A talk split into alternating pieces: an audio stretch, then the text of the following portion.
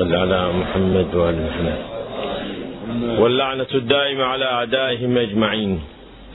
في البداية أشكر السيد رئيس الجامعة والسادة العمداء والسادة الدكاترة والأساتذة. كما أقدم بالشكر إلى السادة العلماء الأفاضل المعتمدي المرجعية الرشيدة في هذه المحافظة والشكر جزيل على توفير الفرصة باللقاء بأهلنا وأحبائنا في هذه المحافظة في هذه المحافظة الصغيرة المظلومة التي تحملت العناء والألم والمصائب على مر التاريخ منذ يوم تأسيسها وليومنا الحاضر. أحب أن أتحدث عن موضوع لم يكن معاصرا فقط وإن كان له رواجه وسوقه حاليا ولكنه موضوع تاريخي ونعيش حاضره.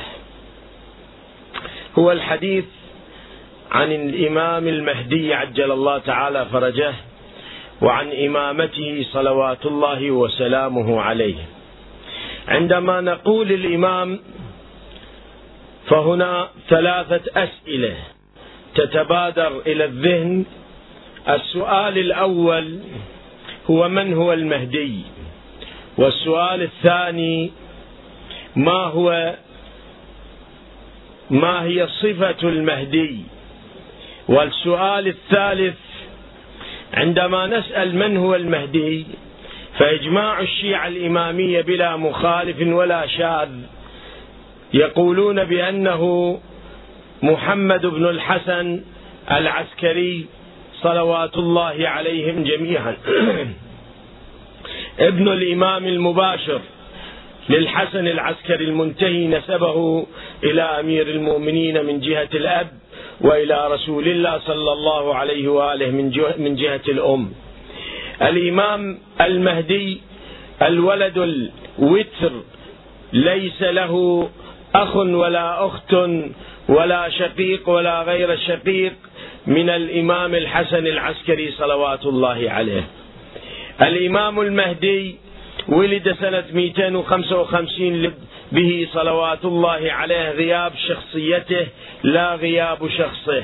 يعني هو موجود حي يرزق بين الناس له بيت يسمى ببيت الحمد يمشي في الأسواق ويذهب ولكننا لا نعرفه.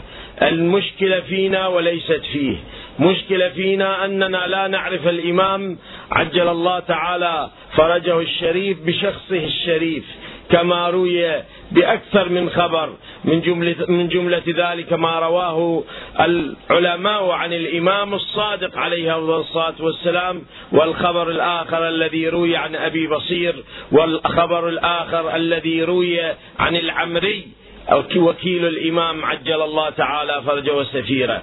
الخبر أن الإمام الصادق تحدث عن آخر الزمان وعن الإمام الثاني عشر الذي يغيب غيبة طويلة فيسأله هذا قبل ما يولد جد الإمام مو فقط الإمام قبل أن يولد جد الإمام صلوات الله عليهم جميعا أن الإمام الصادق قد أخبر أن له غيبة طويلة. فيسأله الراوي ابن رسول الله فكيف يكون الناس إذا كان الغائب؟ كيف يكون الناس؟ قال يحضر الموسم كل عام. في كل عام الموسم يقال به الحج وعرفة. وقد روي أيضا الموسم قد يشمل المواسم الشيعية مثل زيارة الأربعين زيارة الشعبانية وغير ذلك من الزيارات الطاهرة. يحضر الموسم فيرى الناس فيرى الناس ويرونه. يعني هناك تبادل بالرؤية. هو يشوف العالم والعالم تشوفه فيرى الناس ويرونه ويعرفهم ولا يعرفونه.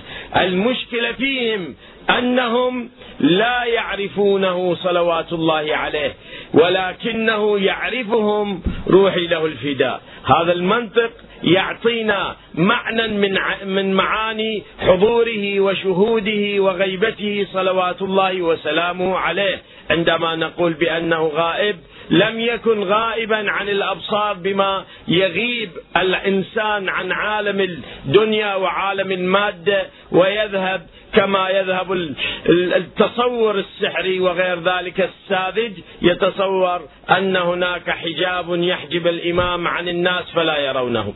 الإمام صلوات الله وسلامه عليه في هذا الموقع تعريف بشخصيته. الشيء الآخر إذا أردنا أن نعرف الإمام بمهمته والثالث مقدار تأثير هذه الأمة على الواقع على الحاضر على الدنيا على العالم. الآن لنتحدث عن هذا الموقع الثاني في حياة الإمام عجل الله تعالى فرجه. بما يناسب الوقت وبالاختصار حتى لا نحاول أن نطيل فيمل المالون ويضج الضاجون ويعج العاجون. وإنما نتحدث بشكل موجز أن مهمة الإمام عندما عرفنا شخص الإمام شخص الإمام لنتعرف على شخصية الإمام. الشخص هو هو صلوات الله عليه بما بيناه. شخصيته ما هو التمييز بينه وبين باقي الناس وبين باقي العالم. الشخصية التي للإمام هي نفس الشخصية للأئمة من آبائه صلوات الله عليهم. فإن الفكر الشيعي والعقيدة الشيعية تؤمن أن للأئمة صلوات الله وسلامه عليهم المنحصرة بإثني عشر إمام فقط لا يزيد واحد ولا ينقص واحد. هذا الحص حص مقطوع به لا يمكن أن يكون فيه استثناء لا في النقص ولا في الزيادة. الفكر الشيعي يؤمن أن هذه الإمامة جعل إلهي إني جاعل إني جاعلك للناس إماما. القرآن خاطب إبراهيم الخليل إني جاعلك للناس إماما. قال ومن ذريتي قال لا, لا, لا ينال عهد الظالمين. هذا الموقع هذا الجعل الإلهي لموقع الامامه بالنسبة للأئمة عليهم أفضل الصلاة والسلام. مفهوم الامامه القرآني مفهوم كما يقول في المنطق الأرسطي الشكلي بأنه مفهوم تشكيكي يعني ذو مراتب مختلفة متنوعة يجيبون مثال شلون البياض هو كله اسمه أبيض ولكن أكو بياض شديد البياض وقليل البياض ودونه رتبة بالبياض بس هو كله يسمى بياض. الامامه مفهوم تشكيكي له مراتب متعددة يعني ليس لمفهوم الامامه رتبة واحدة فهناك إمامة غير المعصوم وهناك إمامة المعصوم عليه أفضل الصلاة والسلام. الآن طبيعة هذا الموضوع مفصل وطويل. أنا كله أعطيه بالعناوين حتى أستطيع أن أوضح المنهج الشيعي لمفهوم الإمامة بهذه العجالة. عندما نقرأ الفهم الإمامي والتصور الإمامي والعقيدة الإمامية الشيعية بالإمام نقول هناك مواقع وتصورات ومفاهيم للإمامة لغير المعصومة. وهناك تصور للإمام المعصوم والإمام المعصوم ينقسم إلى ثلاثة أقسام. القسم الأول هم الرسل والذين والأنبياء الذين وصلوا إلى مرتبة الإمامة، فليس كل نبي إمام وليس كل رسول إمام وإنما بعض الرسل وبعض الأنبياء أئمة عليهم السلام. لاحظ. لذلك عندنا بالخبر بالرواية إن عن الإمام الصادق عليه السلام إن الله اختار اختار إبراهيم نبيا ثم رسولا ثم خليلا ثم قال له إني جاعلك للناس إماما. مرتبة الإمامة مستقلة عن النبوة وعن الرسالة وعن الخلة اللي هي بكل واحدة. منها هي مرتبة قائمة بذاتها مرتبة عميقة مرتبة عظيمة لكن الإمامة شيء. وليس كل نبي إمام وليس كل رسول الإمام وإنما بعض الرسل أئمة وبعض الأنبياء أئمة عليهم أفضل الصلاة والسلام. هذا المقطع الآن يحتاج لحديث ما أستطيع الوقت لا يساعدني. المقطع الثاني من الإمامة لدى المعصومين هي إمامة خاتم النبيين محمد صلى الله عليه وآله. فالنبي صلى الله عليه وآله كان نبيا وكان رسولا وكان إماما قبل أن يكون الخلق قبل أن تكون الدنيا قبل أن يكون العالم. كما روي عن النبي صلى الله عليه وآله هذه الرواية موجودة في كتب السنة وموجودة في كتب الشيعة. بالإجماع رووا هذه الرواية وكنت نبيا كنت نبيا. رسول الله صلى الله عليه وآله يقول كنت نبيا وآدم بين الطين والماء.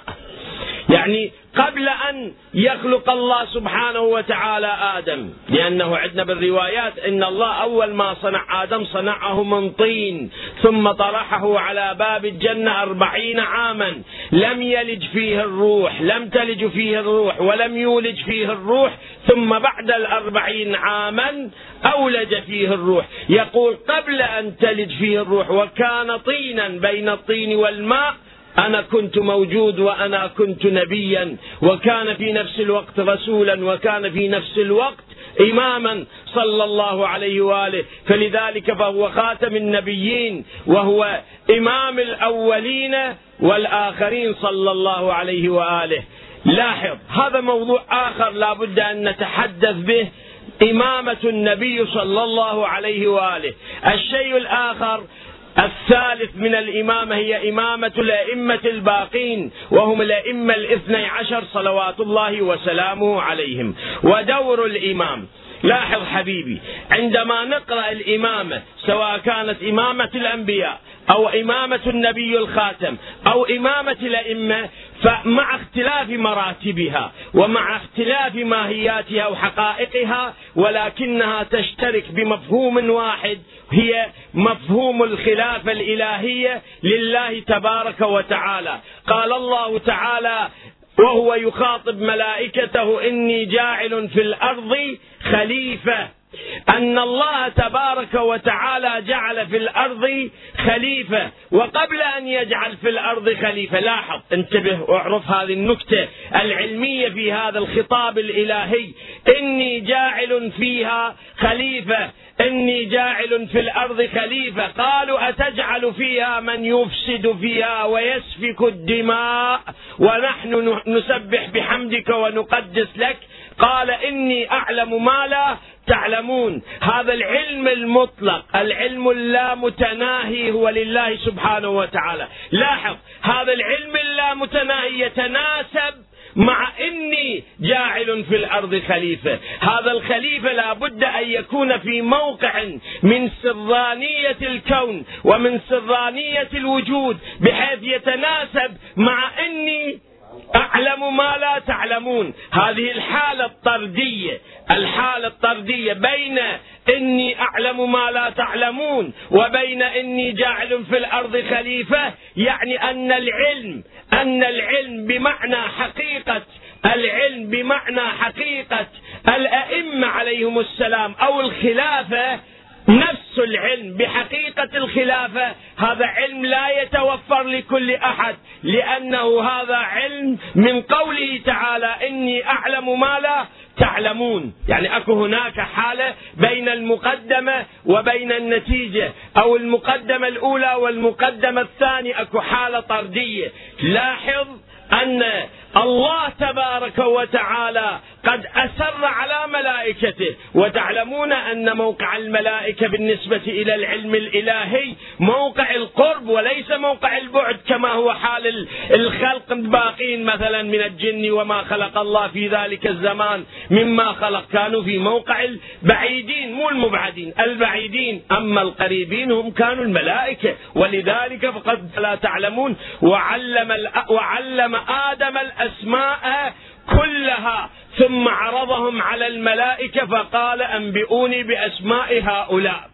إذا كان التفسير المقصود آدم آدم هو الذي علم. آدم استحق مرتبة أن يكون خليفة الله لأنه علمه الله الأسماء كلها.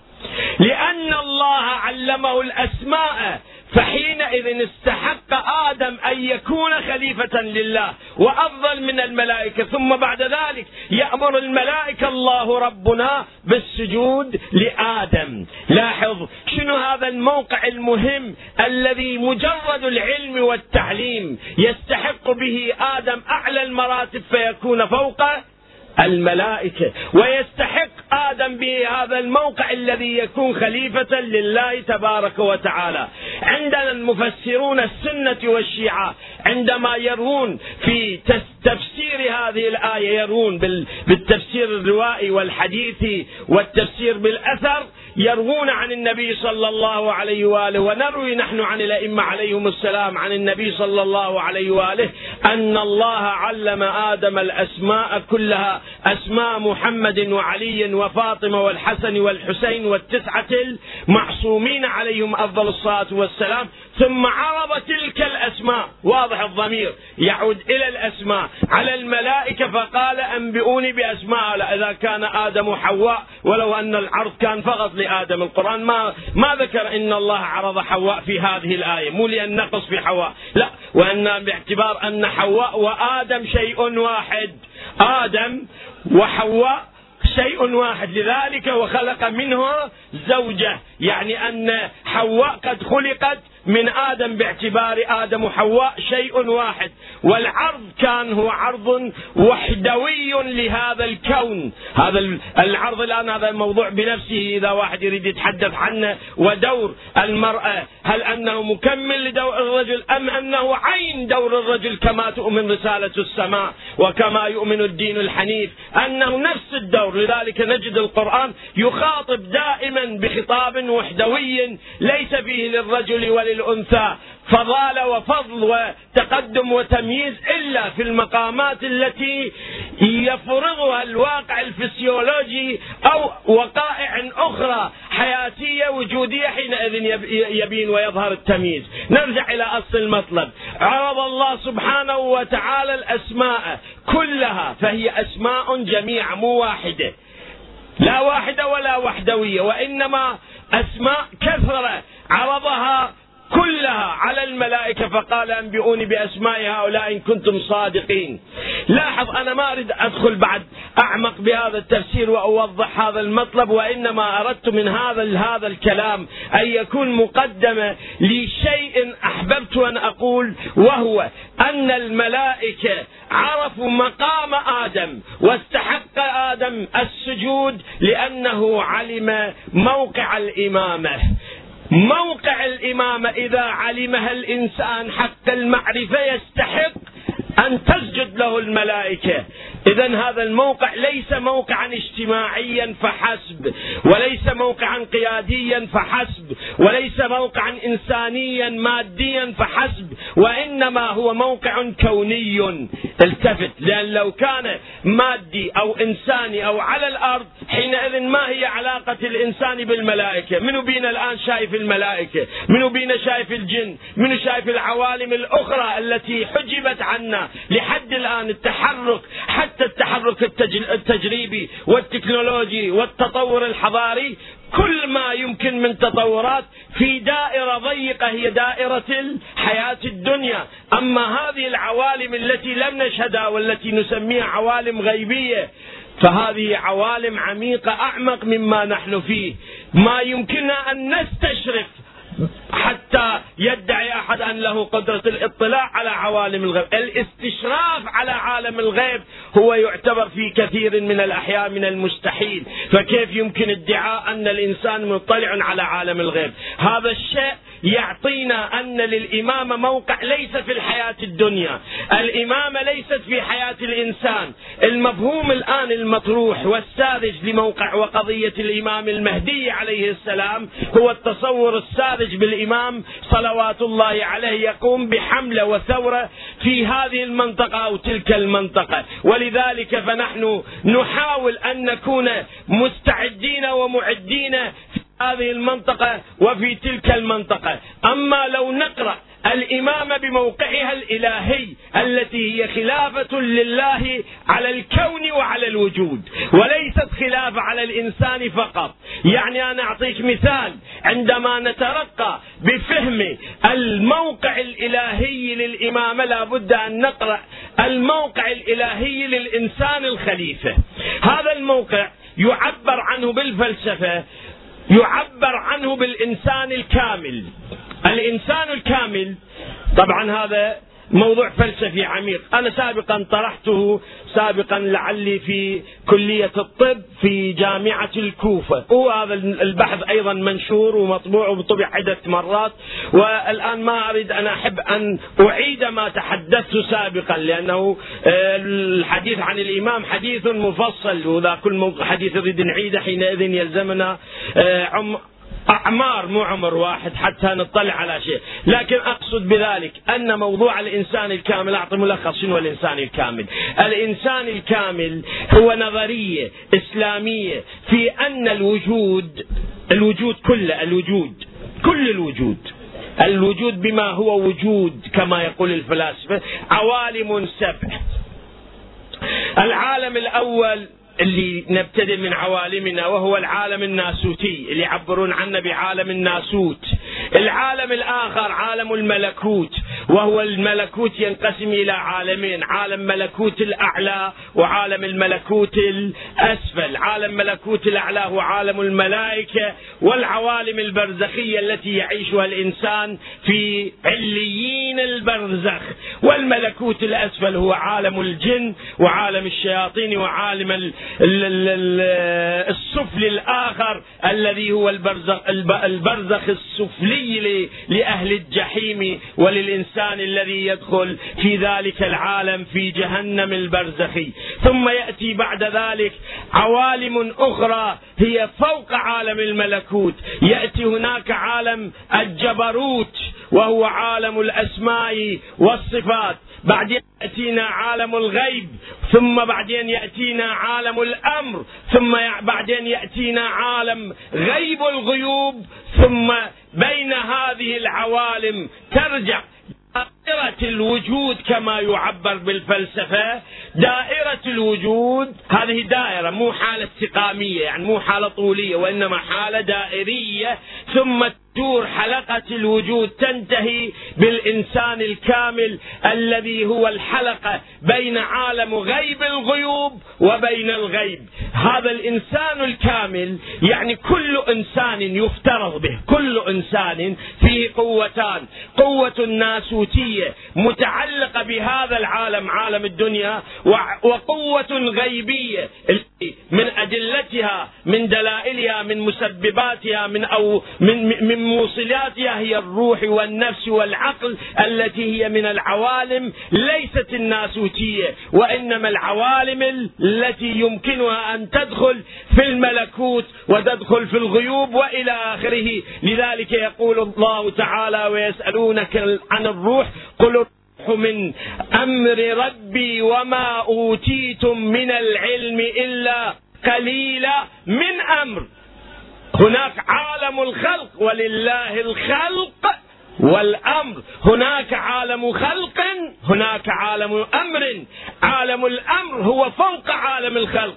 عالم الخلق ينتهي إلى عالم الجبروت ثم ياتينا عالم الأمر الذي هو باب أو عالم بداية عالم الغيب الذي يوصلنا إلى الإنسان الكامل ومن الإنسان الكامل نصل إلى غيب الغيوب وهو كنه الذات الذي لا يعرف نفسه إلا نفسه. تبارك وتعالى رب العالمين. الوجه بهذا الحديث ولو أنا أتعبتكم وأخرجتكم عن دائرة أخرى من الحديث هو أن نتحدث ونعرف أن الأئمة عليهم أفضل الصلاة والسلام بشكل عام هم الإنسان الكامل. هذا الإنسان الكامل الذي لا يصل إليه أحد من الخلق ولذلك يستحق كل الخلق السجود. خروا له ساجدين خاضعين خانعين لقيمومته مو لأفضليته. يعني نفهم نحن من السجود الفضل نفهم من السجود كما فهم إبليس. إبليس لم يفهم من السجود إلا هذا المعنى الساذج وهو معنى الفضل. أن آدم أفضل منه فحسده على فضله. بينما أن الله تبارك وتعالى لم يكن الصراع بين الله وبين إبليس وإنما كان الصراع بين الخلق أنفسهم بين ذاتهم وبين التمرد على الذات.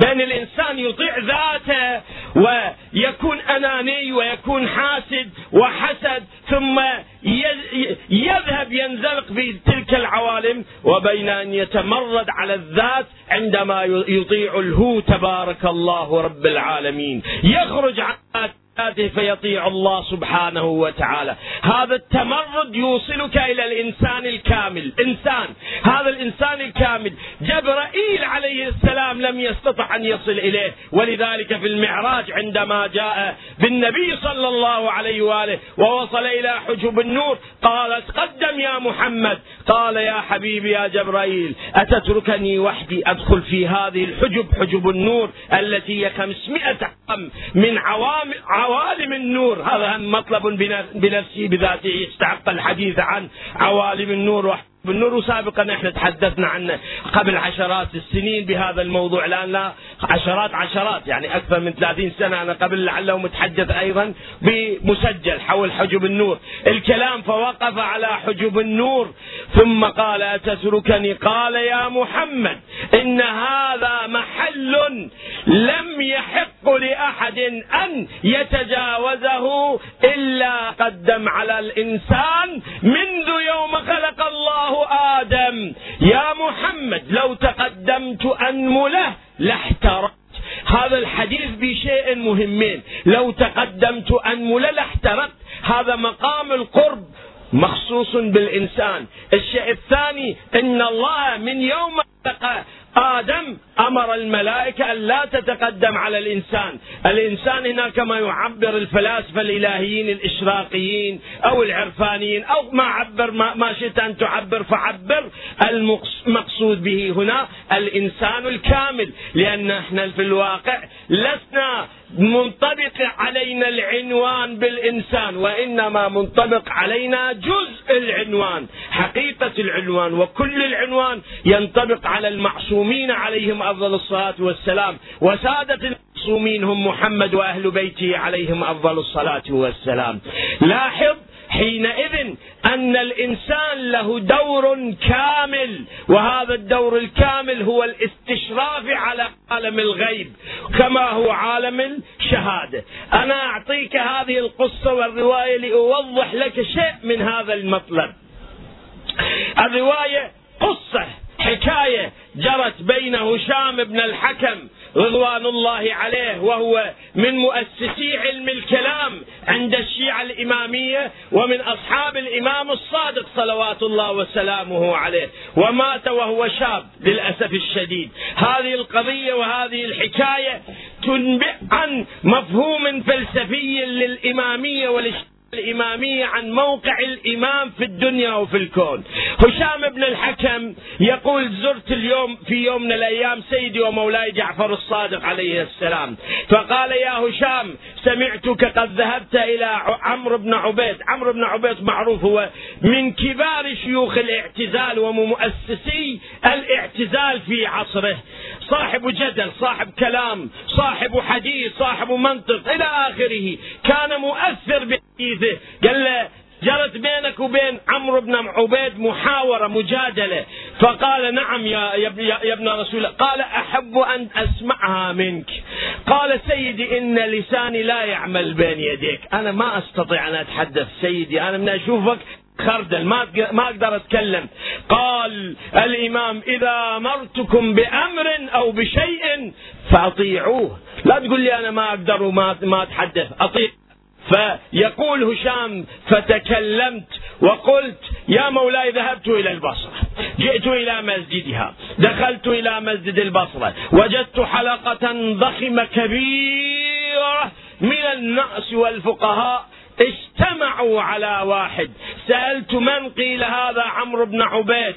جلست مع الجالسين فوجدته يتحدث بعد هذا ماخذ الناس افلاح ملاشه مثل ما نقول. يتحدث.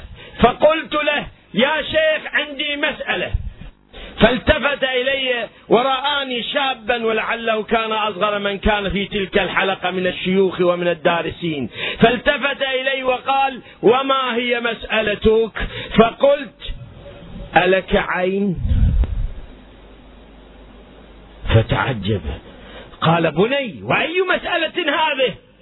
ما تستحي لك عين شنو هذا؟ هذا سؤال إحنا قاعدين فلسفة وعلم كلام وهذه المصطلحات العجيبة الغريبة والمباحث الدقيقة العلمية جايني أنت تقول لي ألك عين؟ قلت هذه مسألتي فقال نعم لي عين قلت وما تفعل بها؟ قال أبصر بها الأشياء أشوف الأشياء قلت ألك لسان قال بني وأي مسألة؟ قلت هذه مسألتي. قال نعم. وما تفعل؟ قال أنطق فأميز به الكلام وأتذوق الأشياء فأميز الحلو من غيره والحامض من غيره والحار من غيره والبارد من غيره. قال صدق. ألك أذن؟ قال نعم. بعد تجاوب يريد يوصل إلى نتيجة. ما تفعل به؟ بها. فقال أسمع بها الأشياء فأميز بها الأشياء. أسمع الأصوات. على كل حال وما دمت أسأله عن الجوارح وما يفعل بها فيجيبني. فقلت ألك قلب القلب اللغة العربية يعني الحاسة المميزة اللي هي العقل هي الفؤاد الذي القرآن بعض الأحيان يسميه الفؤاد بعض الأحيان يسميه العقل. الحاسة المميزة. هذا الصلاح كان متعارف بين العرب وبين الناس في ذلك تحول إلى القلب هذا المعنى الصنوبري الذي موجود في جسم الإنسان ويعيش عليه. على كل حال قلت ألك قلب؟ قال نعم.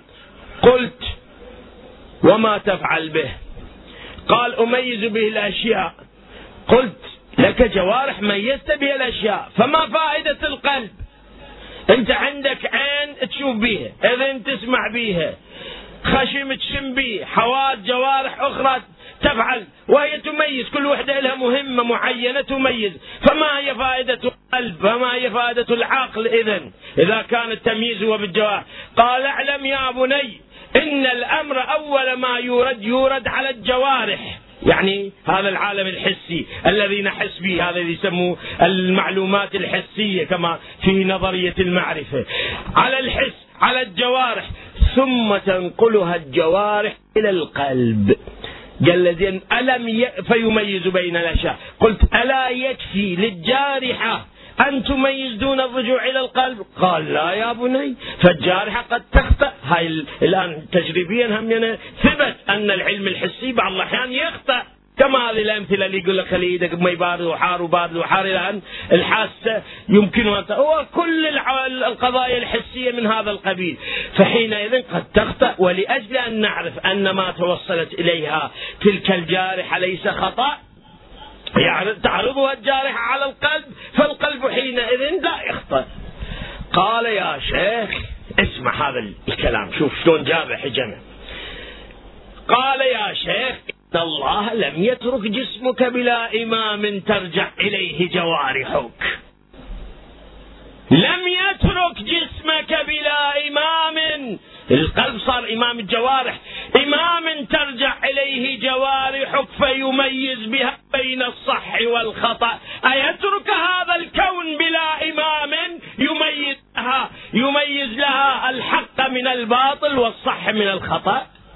انت تقول ماكو إمام الله ما ترك الرعية بلا خلق ترك الكون بلا خلق ترك البشر بلا خلق. قال بالله عليك من أنت يا غلام؟ صار غلام. من أنت؟ قلت رجل من أهل العراق. قال ومن أي عراق؟ قلت من الكوفة. قال بالله عليك ألم تكن أنت هشام بن الحكم؟ قال هذا ماكو واحد يفتي من الله هشام. فقلت حاولت أن اتعرف قال لا. اجلس. يقول فأقامني فأجلسني إلى جنبه ولم ينطق حتى قمت من مجلسه. لاحظ وجه الشاهد إحنا ما اريد نأخذ القضية التاريخية. وإنما القضية الفهمية للإمامة التي أن مركزها في هذا الكون هو مركز المحور التي تدور فيها القضايا. هذه الرواية خليها وضعها بجنب رواية أخرى الرواية المعروفة والمشهورة والصحيحة سندا والمعتبرة سندا والصحيحة والقطعية الدلالة المروية عن الإمام الصادق هي مجموعة روايات مو واحدة اتفاقا. جملة من الروايات وهذه الروايات يذكرها الشيخ المجلسي في مجلدات الإمامة. يذكر أن الإمام الصادق يقول ما ينزل ملك من السماء بأمر. إحنا المسلمين عقائدنا أن كل الأشياء مرتبطة بمن؟ مرتبطة بملك عليها مو كل عليها. هذا أنت إنسان عندك اثنين رقيب وعتيد. عندك ملائكة يحفظونك من الأقدار معقبات من بين يديه ومن خلفه. كل إنسان كل إنسان عنده ملائكة من الأمام وعنده ملائكة من الخلف يحفظونه إلا من أمر الله. كل شيء بهذا الوجود عليه ملائكة. وهؤلاء الملائكة حتى المطر في الرواية كل قطرة مطر تنزل من السماء إنما ينزلها ملك. كل قطرة مطر ينزلها ملك. كل شيء. الرواية تقول ما ينزل ملك بأمر من السماء إلا وابتدأ بالإمام. أول ما يبتدئ بالإمام. يعني شنو؟ موقع الإمام الكوني. التفت بعد الروايات الشيعية الأخرى. ماذا تقول؟ هاي الروايات وجدتها حتى في كتب إخواننا السنة. بهذه الدلالة. الآن ما أوثق وأبين جميع مصادر هذه الروايات. هذه الروايات شو تقول؟ في قوله تعالى إن أنزلناه في ليلة القدر جاء في تفسيرها أن الإمام الصادق عليه السلام قال حاججوهم بأن بإنا أنزلناه. إنا أنزلناه في ليلة القدر. وما أدراك ما ليلة القدر؟ ليلة القدر خير من ألف شهر. تنزل الملائكة والروح فيها بإذن ربهم من كل أمر سلام هي حتى مطلع الفجر. تنزل الملائكة. ما تتحمل الرواية مو هذا القرآن. تنزل الملائكة والروح. الروح غير الملائكة. لو كان من الملائكة ما نسبه واستقل. وإنما في الروايات عندنا الروح خلق أعظم من جبرائيل هاي الروايات أيضا موجودة. تنزل الملائكة والروح فيها بإذن ربي من كل أمر. يعني كل أمر ينزل وقت في ليلة القدر. سلام هي حتى مطلع الفجر. يقول الإمام الصادق يقول حاججون بأننا أنزلنا. إنا أنزلنا ليلة القدر موجودة إلى يوم القيامة. يعني يوم القي... يوم ليلة القدر بعد مو فقط في زمان رسول الله. سوف تستمر في قال لك صحيح السنة والشيعة الآن لذلك السنة والشيعة ليلة القدر يحيوها في ليالي شهر رمضان. اختلفوا بالليالي لكن متفقين أن ليلة القدر في شهر رمضان وليلة أحياء وليلة عظيمة وتتنزل فيها الملائكة والروح. كل متفقين لأن نص القرآن. لكن نسوا أنه هؤلاء يتنزلون مو يتنزهون؟ فرق. الملائكة مرة تجي تنزل تتنزه تتونس تغير جو. كما ربما البعض يتصور. القرآن ما يقول أن الملائكة يتنزهون يتنزلون. تتنزل الملائكة. فيها بإذن ربي من كل أمر يعني عندهم شغل ينزلون بالأمور. وين ينزلون بالأمور؟ غير أكو واحد ينزلون عنه؟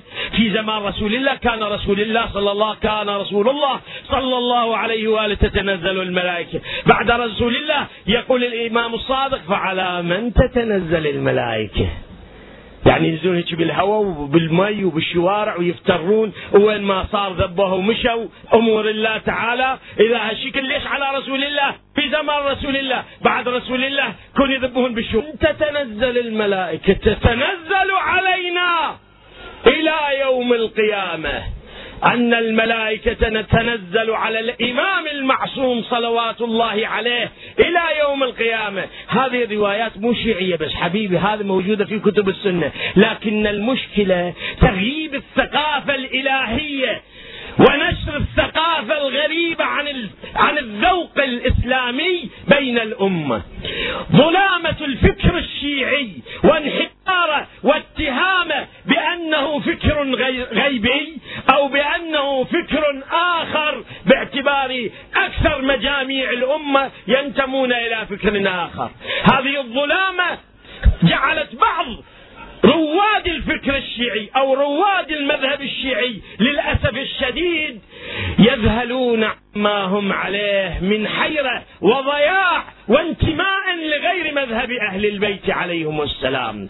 بعض الناس يخجل أو يستحي أو لا يهضم الحقائق الشيعية لمعرفة الإمامة وموقع الإمامة وهذا الضياع ولد عندنا على مر التاريخ هو الابتعاد عن الإمام المهدي عجل الله تعالى فرجه الشريف، هذا الضياع جعلنا بعيدين، لذلك انحلت المشكلة، نحن عندما نحس أن موقع الإمام عليه السلام في الكون والوجود موقع إلهي نحس بأن له الموقع الخاص الرباني الذي جعله خليفة. والخلافة هنا مو بمعنى الخلافة اللي إحنا عندنا وإنما السبب المتصل بين الأرض والسماء. السلام عليك أيها السبب المتصل. هذه زيارات للأئمة عليه السلام وهو من أسماء الإمام الحجة. السبب المتصل بين الأرض والسماء.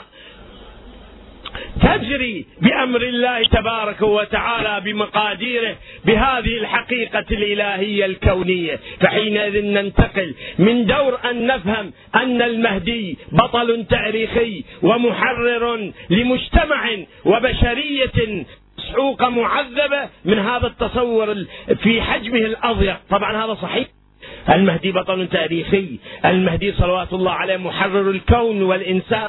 لكن هذا ما يستحق أن جبرائيل ينتظره ما يستحق أن إسرافيل ينتظره ما يستحق أن ميكائيل ينتظره لأن هؤلاء ملائكة موكلين عوالم كونية في هذا الكون أرقى من هذا العالم وأعمق من هذا العالم من حيث الخلقة والوجود. لكن بإجماع الشيعة لم نجد من هو خالف في ذلك يرون بأن جبرائيل منتظر. مو بس انت منتظر. أن جبرائيل منتظر لخروج المهدي ميكائيل إسرافيل كل ملائكة السماء الكروبيين وغيرهم ينتظرون المهدي. ليش؟ لأن دولة المهدي سوف يتغير الكون كله فيه فيها. الكون تغير كوني.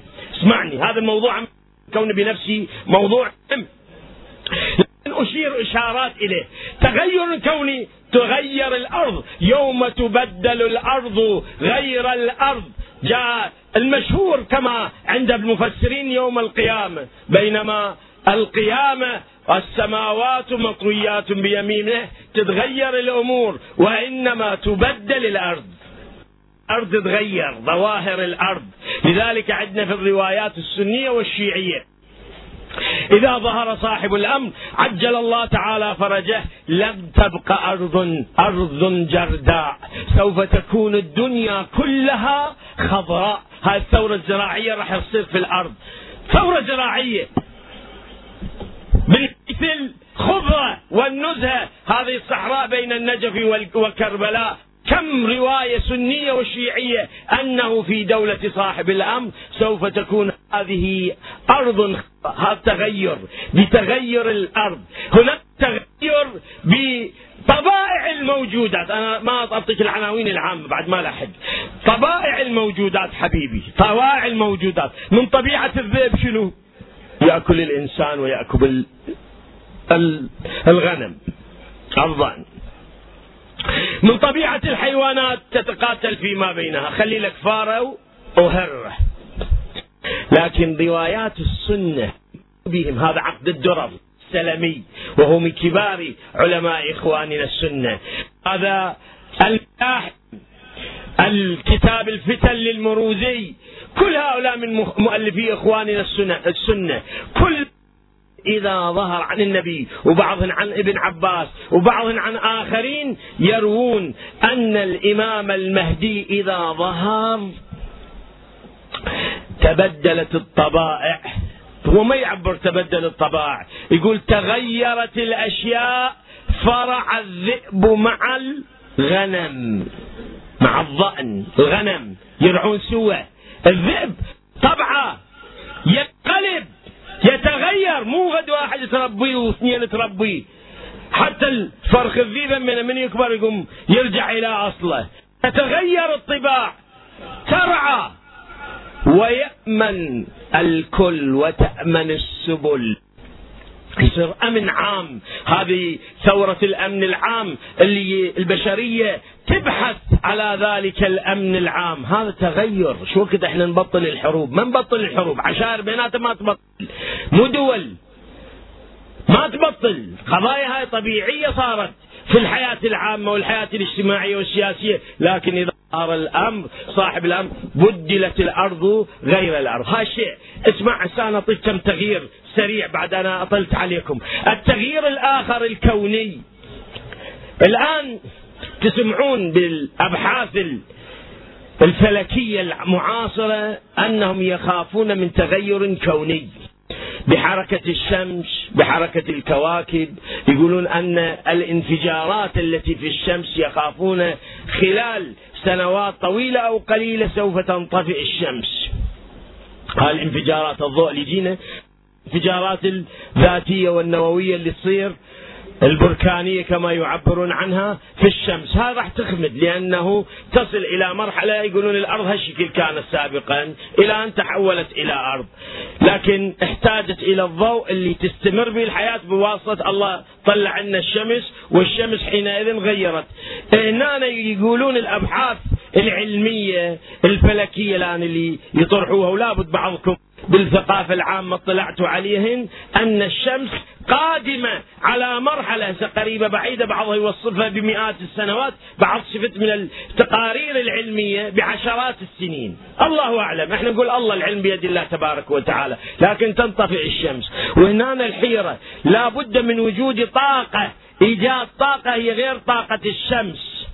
وهذه الطاقة لا بد نبحث عنها في الكواكب الأخرى.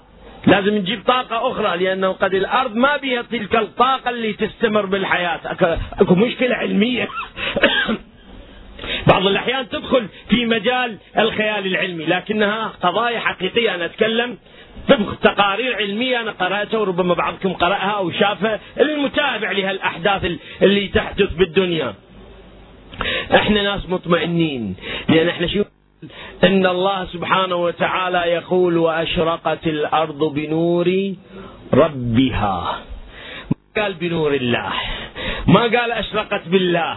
لأن هسه الشمس تشرق بنور الأرض تشرق بنور الشمس.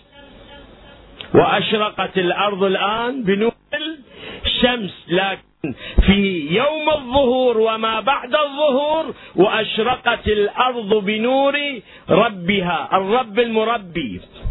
المربي الأرض لها مربي لها مداري لها من يرعاها. كالملائكة مثلا والرب رب الله رب الأرباب. رب العالمين رب الأرباب. شوف لاحظ الله من صفاته رب الأرباب. أحسن الخالقين. تبارك الله أحسن الخالق خالقين. يعني أكو شنو أكو احتمال أن هناك خالقين؟ وأحسن الخالقين هو الله تبارك وتعالى. ما أريد أدخل بهذا المطلب. أيضا مطلب فلسفي وفي عالم التفسير الشيء الكثير. لكن أريد أبين لك بس حتى يبقى الأمور ضمن دائرة الإمكان. الإمكان الشرعي الإمكان العقلي الإمكان التوحيدي هو أن نؤمن أن الله هو مسبب الأسباب ومغير الأشياء. وأشرقت الأرض بنور ربها في تفسير القمي في غير تفسير القمي بنور ربها. الإمام الصادق يقول بنور الإمام فإذا ظهر الإمام عجل الله تعالى فرجوه عجل الله تعالى فرجه. اسمع إذا ظهر المهدي القائم عجل الله تعالى فرجه. استغنى الناس عن ضوء الشمس والقمر. بنور الإمام. هاي نفس الرواية. استغنى الناس عن ضوء الشمس والقمر بنور الإمام. هذا التغير شنو؟ تغير كوني. عندما نقول أن الشمس تشرق المشرق وإذا ظهر المهدي أشرقت الشمس من الكلام عن الشمس مو عن العلم والمقدرات هذا يتكلم الأئمة عليهم السلام كله على نحو البيان على نحو الحقيقة مو لا استعارة بيانية ولا مجاز ولا غير ذلك يتكلم على نحو الحقيقة. هذا التغير الكوني كله يحصل في دولة الإمام يعني أن الخلافة العظمى للإنسان في هذا الكون تتجلى في دولة الإمام. ولذلك سوف يكون هذا شيء أربط بشيء. ولذلك سوف يكون التوحيد الصف هو في دولة الإمام. عندنا في الروايات الكثيرة فإذا ظهر الإمام فلا يعبد إلا الله. الآن جد يعبدون؟ وين ما تروح الناس تعبد لهم شكل. بالهند يعبدون لهم بقر. بالصين يعبدون الأصنام. باليابان والتطور التكنولوجي وكل من عاد الله صنمه يسجد له. لكن إذا ظهر الإمام ظهر التقييد المطلق. عرف الله تبارك وتعالى فلا يعبد. المهم هذا الكلام. فلا يعبد في الأرض إلا الله ليكون الدين لله. ذلك يكون في دولة الإمام المهدي. أطلت عليكم والبحث فيه تتم كثيرا أسأل الله المغفرة لي ولكم وأشكركم جميعا. رئاسة عمادة أساتذة طلابا طالبات حضور أصدقاء أخوة أحباء. نشكركم جميعا على توفير هذه الفرصة. أسأل الله التوفيق لكم.